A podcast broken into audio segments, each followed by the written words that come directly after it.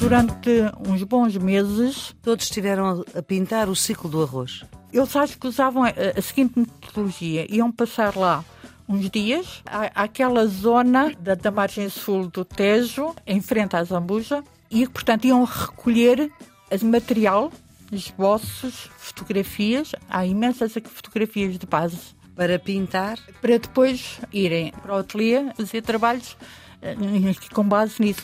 o ciclo do arroz. Estamos com Luísa Duarte Santos, que é doutorada em História da Arte Contemporânea pela Faculdade de Ciências Sociais e Humanas da Universidade Nova de Lisboa e também é mestre em Teoria da Arte pela Faculdade de Belas Artes da Universidade de Lisboa.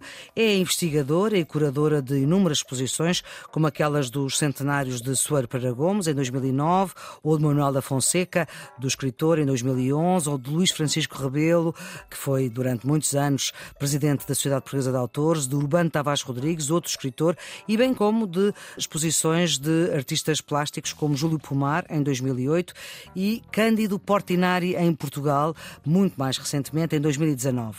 Em 2021, publicou pela Caleidoscópio a sua tese de doutoramento, que se chama Realidade, Consciência e Compromisso Humanista na Arte, entre 1936 e 1961. Desde eh, 2016 é aqui editora na Antena 2, na Rádio Irmã da Antena 1. Muito obrigada, Luísa, por teres aceitado este nosso convite, que é ao mesmo tempo um desafio do Serviço Público Bloco Notas, que é um programa que ajuda quem está nos últimos anos do secundário, mas também quem se interessa por saber mais.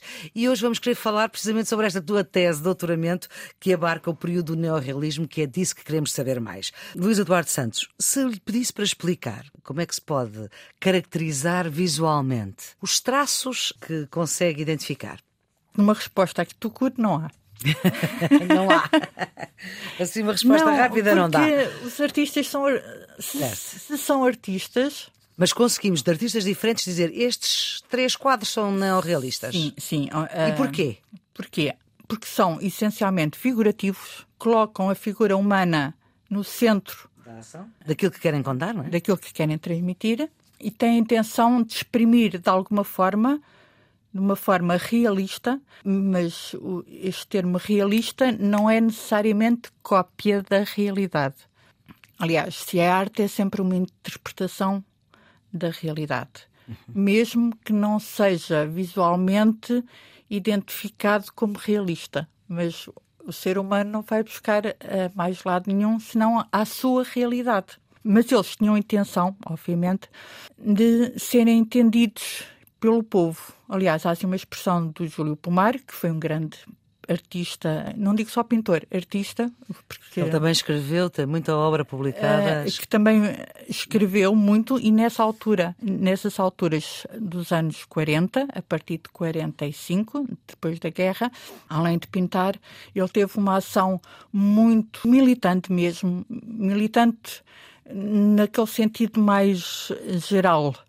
Além de, obviamente, ele ser, nessa altura, membro do Partido Comunista. Uhum, foi mas- preso, inclusivamente. Sim, exato. Esteve preso com o Mário Soares um curto período, mas esteve. mas teve uma ação teórica nos jornais, publicou inúmeros artigos, e num deles eh, ele usa esta expressão arte do povo, para o povo e pelo povo. Era o que eles queriam fazer. Até uma boa definição de neorrealismo.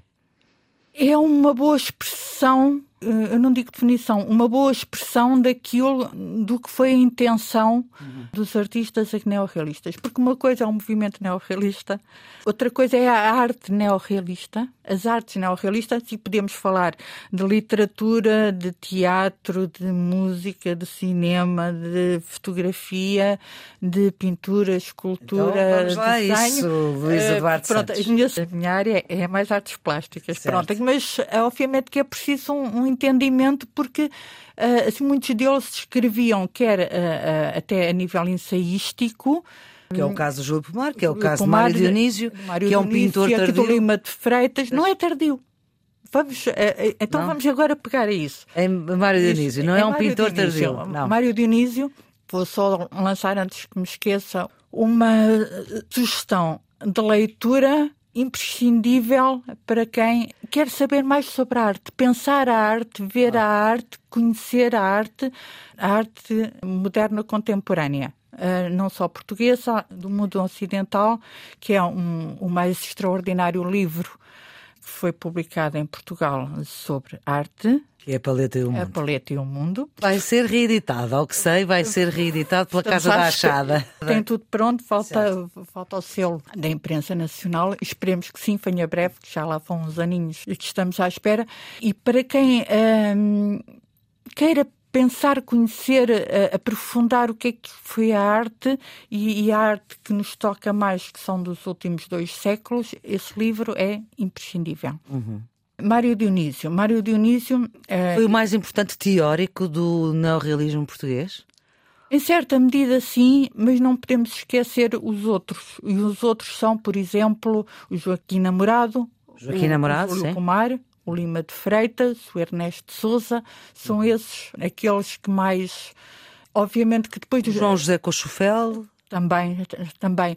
Alves Redol. Uh, o, o, Alves Redol uh, pouco escreveu em termos ensaísticos, uhum. tem uma ou duas uh, as coisas interessantes é que pensou, sobretudo depois, inicialmente uh, naquela conferência que ele dá em 1936, inicial quase, uhum. e depois, já mais para o final, uh, a partir aí de meados dos anos 50 e 60, quando ele republica as suas obras, revistas, e coloca um prefácio em cada uma das suas obras revistas, em que também pensa o que foi o seu próprio percurso e o percurso do movimento, do qual ele foi realmente um impulsionador, um precursor, sobretudo na sua ligação ao povo os Gaibeus, os, Gaibeus. Um, a sua primeira obra uh, de caráter etnográfico, Glória do, do Ribatejo. Glória do Ribatejo. Onde ele vai à Glória do Ribatejo.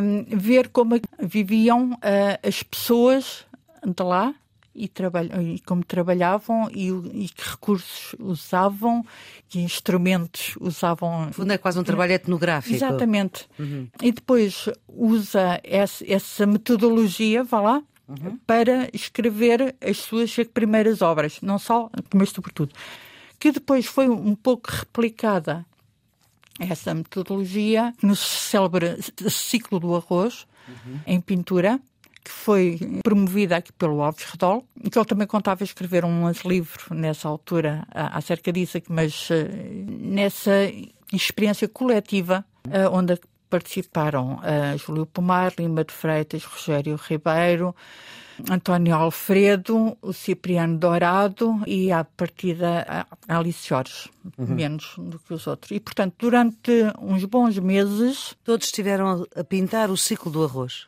Eles acho que usavam a, a seguinte metodologia. Iam passar lá uns dias, àquela zona da, da margem sul do Tejo, em frente à Zambuja, e, portanto, iam recolher material, esboços, fotografias, há imensas fotografias de base.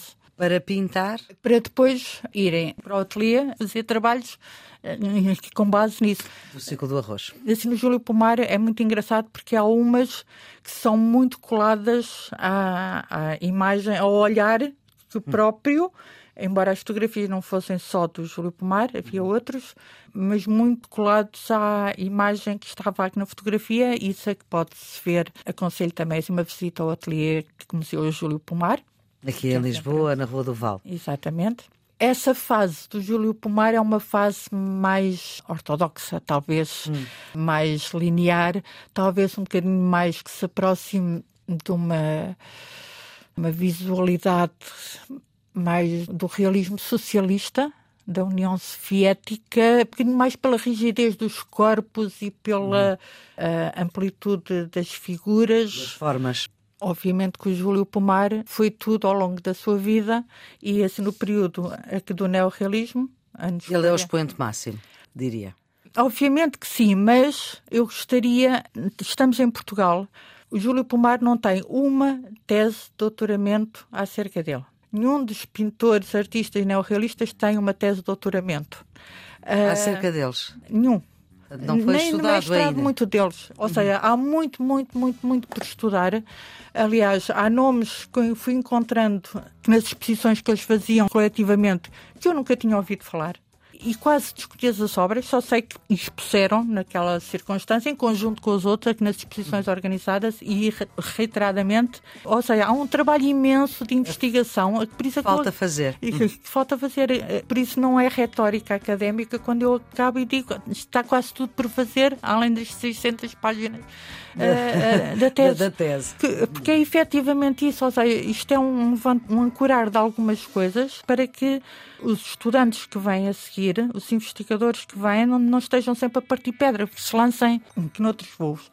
Se o Júlio Pomar era o expoente, ele foi a pessoa, obviamente, com maior visibilidade, teve grandes obras, era um trabalhador incansável. Luísa Duarte Santos, muito obrigada pela ajuda para perceber melhor estas matérias. A produção do Serviço Público Bloco Notas é de Ana Fernandes, os cuidados de emissão de Henrique Lobo de Carvalho.